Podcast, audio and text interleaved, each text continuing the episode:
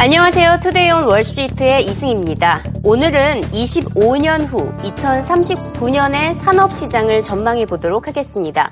우선 항공산업은 어떻게 변해 있을까요? 일단 전 세계 여행자 수가 두 배나 늘어날 것으로 보입니다. 올해는 총 전 세계적으로 33억 명이 여행을 떠난 가운데 2032년이 돼서는 67억 명, 거의 두 배 넘게 늘어날 것이라는 전망입니다. 또 아직까지는 이루어지지 않고 있지만 지금 현재 다양한 항공사들이 검토하는 제도가 채택될 가능성이 높습니다. 바로 빈자리 경매인데요. 지금까지는 빈자리를 대기하면서 기다렸지만 이제는 대기하지 않고 직접 빈자리가 나면 모바일 경매를 통해서 자리를 확보하는 시스템이 구축될 전망입니다. 또 기내 서비스는 맞춤형으로 제공될 것으로 보이는데요. 특히 여성들의 피부를 위협하던 기내의 건조한 공기도 사라질 것으로 보입니다. 에어버스가 계획하고 있는 미래의 항공기 영상으로 만나보시죠. Anybody will be able to walk anywhere. Uh, uh, and again, uh, you can be in that big seat and have nothing more than the seat and the seatbelt that goes with it. Um, you can be in a tiny seat and have a five course meal and priority boarding. It really allows the traveler to have complete control over crafting the flight journey that she or he wants and fits their budget and, and needs. So, what type of planes will we be flying on 25 years from now? Well, this is some animation from Airbus in terms of what they envision the future to look like. You will see more light in planes, bigger windows. We're already seeing that with the Dreamliner. They'll continue to get bigger in the future, and the cabins will have more humidity. That's what we started to see with the, the Dreamliner, so it's not as dry and stuffy. But one thing won't change yes, you will still have irritating people on your flights. Mm-hmm. My dream flight in 25 years would have uh, spacious seats, uh, unlimited cocktails, uh, and it would just be, uh, you know, you'd have uh, capability to find a place to relax, have quiet time. In 25 years, my dream flight would not have uh, um, kids, pretty much.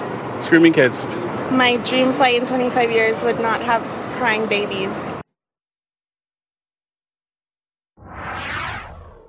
(25년) 후의 도로 상황은 어떨까요? 매년 미국인들이 무려 60억 시간을 밀린 차로에서 허비하고 있는 것으로 나타났습니다. 25년 후에는 교통체증이 더 심화될 것으로 전망이 되고 있는데요. 지금보다 차량이 천만 대가 추가되기 때문입니다. 2035년에는 총 2억 5천만 대의 차량이 도로 위를 달리게 될 것으로 보이는데요. 단 차량을 공유하는 카풀 이용자들이 증가할 것으로 보이기 때문에 그나마 도로 위의 차량 수를 줄여줄 수 있을 것이라는 전망입니다. Sick of waiting in traffic? Join the club. This city, it's a mess. Sitting in traffic is definitely the worst part of the commute. It is often 75 minutes of misery on the Capital Beltway. 25 years from now, it will be even worse. I think in 2039 there will be much more congestion. Um, there will be more and more people moving towards the cities. Urbanization will increase and therefore we have to find new ways of dealing with the mobility issue within those you know emerging and bigger uh, becoming bigger cities. Mark winteroff is a transportation consultant. By 2039 he thinks self-driven vehicles like the google car will be common in cities because those cars will be connected to other cars and parking garages. They'll drop you off then go park or recharge themselves that will free up space, since 30% of the traffic in cities comes from people looking for parking. Meanwhile, by 2039, car share programs like Zipcar or relay rides will become more popular with members who don't want the hassle of owning a car. Membership uh, will be growing from just over a million today to probably three to four times that. And that means, again, less cars, on the road as these car shares vehicles will be able to be shared between up to 10 individuals. So it's going to take a lot of cars off the road that would have made traffic worse. While the Hyperloop is a cool vision from Tesla CEO Elon Musk, few expect the high speed transport tube to become reality. In fact, many believe the reality in 2039 will be a more extreme version of what we see today. 저 도로 위의 자동차 가운데 전기차 비중은 얼마나 될까요? 25년 후에 도로 위에 2억 5천만 대의 차량이 있을 것이라고 말씀을 드렸는데 이 가운데 절반이 전기차일 것이라는 전망이 나왔습니다.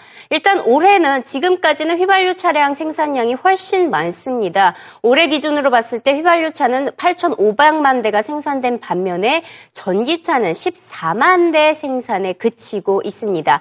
하지만 2035년에는 정부의 보조금 지원 확대로 전기차가 800만 대에 육박할 것으로 보이는데요. 하지만 이에 맞춰서 이 800만 대라는 전기차 생산량에 맞춰서 인프라가 부족 부족하다는 지적이 있습니다. 전 세계 지금 현재 어, 전기차 충전소 규모가 100만 대에 100만 개에 불과한데요. 어, 6년이 지난 2020년에는 1,100만 개로 늘어나는데 불과할 것으로 보입니다. 이에 따라서 전기차 혁명을 위해서는 정부의 지원에 더해서 전기차 충전소 개발이 뒷받침될 필요가 있어 보입니다. 25년 후에는 전기차 혁명이 가능해 보이기 때문에 테슬라와 토요타가 최대 수혜 기업이 될 것으로 보입니다. 미래의 차에서 무인차도 빼놓을 수가 없겠죠. 내비게이트의 조사 결과 2035년까지 전 세계 무인차는 9,470만 대 육박할 것으로 보입니다. 무인차는 또 차량끼리 서로 소통을 할 수 있는 기술을 탑재하기 때문에 교통체증 문제를 다소 줄여줄 수 있는데요. 25년 후 무인차가 다니는 도로 위 상황을 시뮬레이션으로 확인해 보시죠. What will it be like when you're actually driving these cars? Check this out. Mercedes-Benz, we went out to their R&D facility in the Silicon Valley. They have a vision of the future where you'll have a virtual heads-up display as you are passing vehicles and there's somebody in your social network. It'll pop up on the screen. You're not driving the car, so don't worry about distracted driving. The head of the R&D facility out there says, early tests show this is what drivers want. On the freeway, you're connected to the other modules with little separation. Conductive rails buried just under the highway radiate electricity to power the modules above. Exiting, your module breaks free seamlessly and slows in a series of deceleration lanes. Once at your final destination, you get out. The module leaves to pick up its next passenger or recharges itself nearby.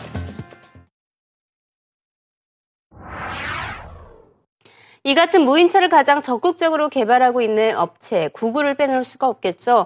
구글은 벌써 상장한 지 10주년을 맞이했습니다. 지난 2004년 8월에 상장한 구글의 주가 당시 42달러였는데 지금 590달러에서 거래가 되고 있습니다. 무려 1,300%나 상승을 했습니다. 월가에서 제시하고 있는 목표가 지금보다 13.5%더 오른 671달러를 제시하고 있는데요. 그만큼 구글에 대한 기관들의 투자 의견 긍정적입니다. 하지만 언론계의 재벌로 알려진 루퍼트 머독만큼은 구글을 좋은 시선으로 바라보진 않고 있습니다. 계속해서 시비를 걸고 있는데요. 머독은 자신의 트위터를 통해서 구글이 고객들의 정보를 수집하고 있는 국가 안보국 NSA보다 더 위선적인 기업이 기업이라고 비난했습니다. 구글이 고객들의 개인정보를 보호하지 않아서 사생활 침해 논란이 이어지고 있다고 지적을 한 것인데요. 하지만 막상 루퍼트 모독도 그가 운영하고 있는 언론사에서 도청을 한 바가 있기 때문에 떳떳하진 못한 상황이죠. 이 구글이 자신의 언론 산업을 위협하면서 머독은 이유 없이 계속 구글에게 태클을 걸고 있다는 평가입니다.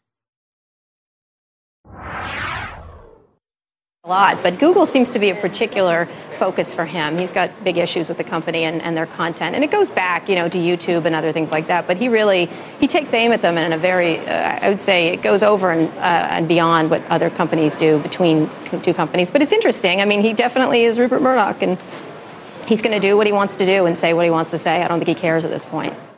I think you just take it at face value. I think he's home at a Sunday and Google pissed him off for some reason, and then he, he goes on. He's, said, he's talked about this issue before: is the hypocrisy of Google collecting all this information and then complaining about the NSA. But to say they're worse than the NSA is just, a, to me, a step too far. But you know, it's you know, I, think he's trying to raise these issues about the power of companies like Google over companies like his too, because they do they are the gate the new gatekeepers. And in the old days, Rupert Murdoch was the gatekeeper, and now Google has a lot of power that he doesn't have, and so you know, he's reacting to it.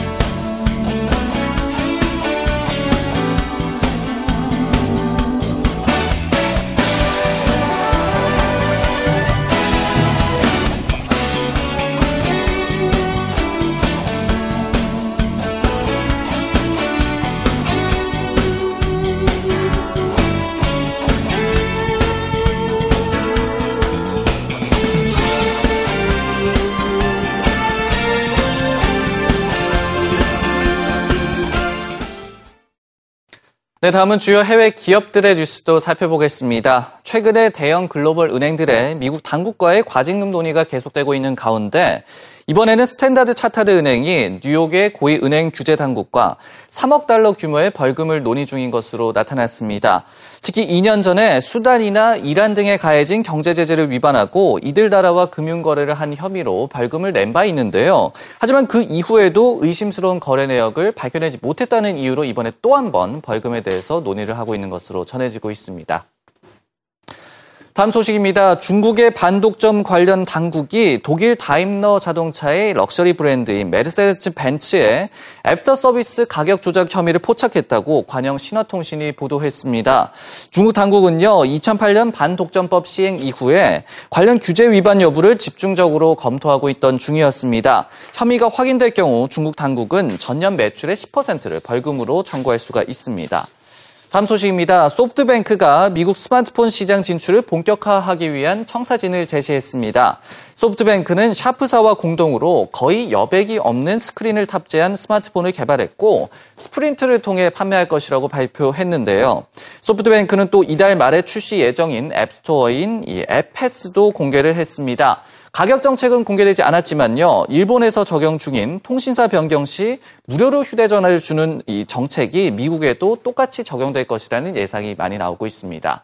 마지막 소식입니다. 러시아 당국이 이 미국과 EU의 대러시아 추가 경제가 나올 경우에 서방국 자동차 브랜드의 수입을 금지할 수도 있다고 러시아 일간지 베도모스티가 보도했습니다.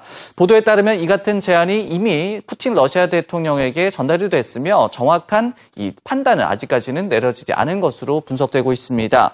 다만 실제 수입 금지 조치가 나온다고 하더라도 폭스바겐과 포드, 르노, 도요타, 현대자동차 등 러시아에서 현지 생산 시설을 갖추고 있는 글로벌 자동차 브랜드에 대한 타격은 상당히 제한적일 것으로 해석이 나오고 있습니다. 주요 해외 기업 뉴스까지 살펴봤습니다.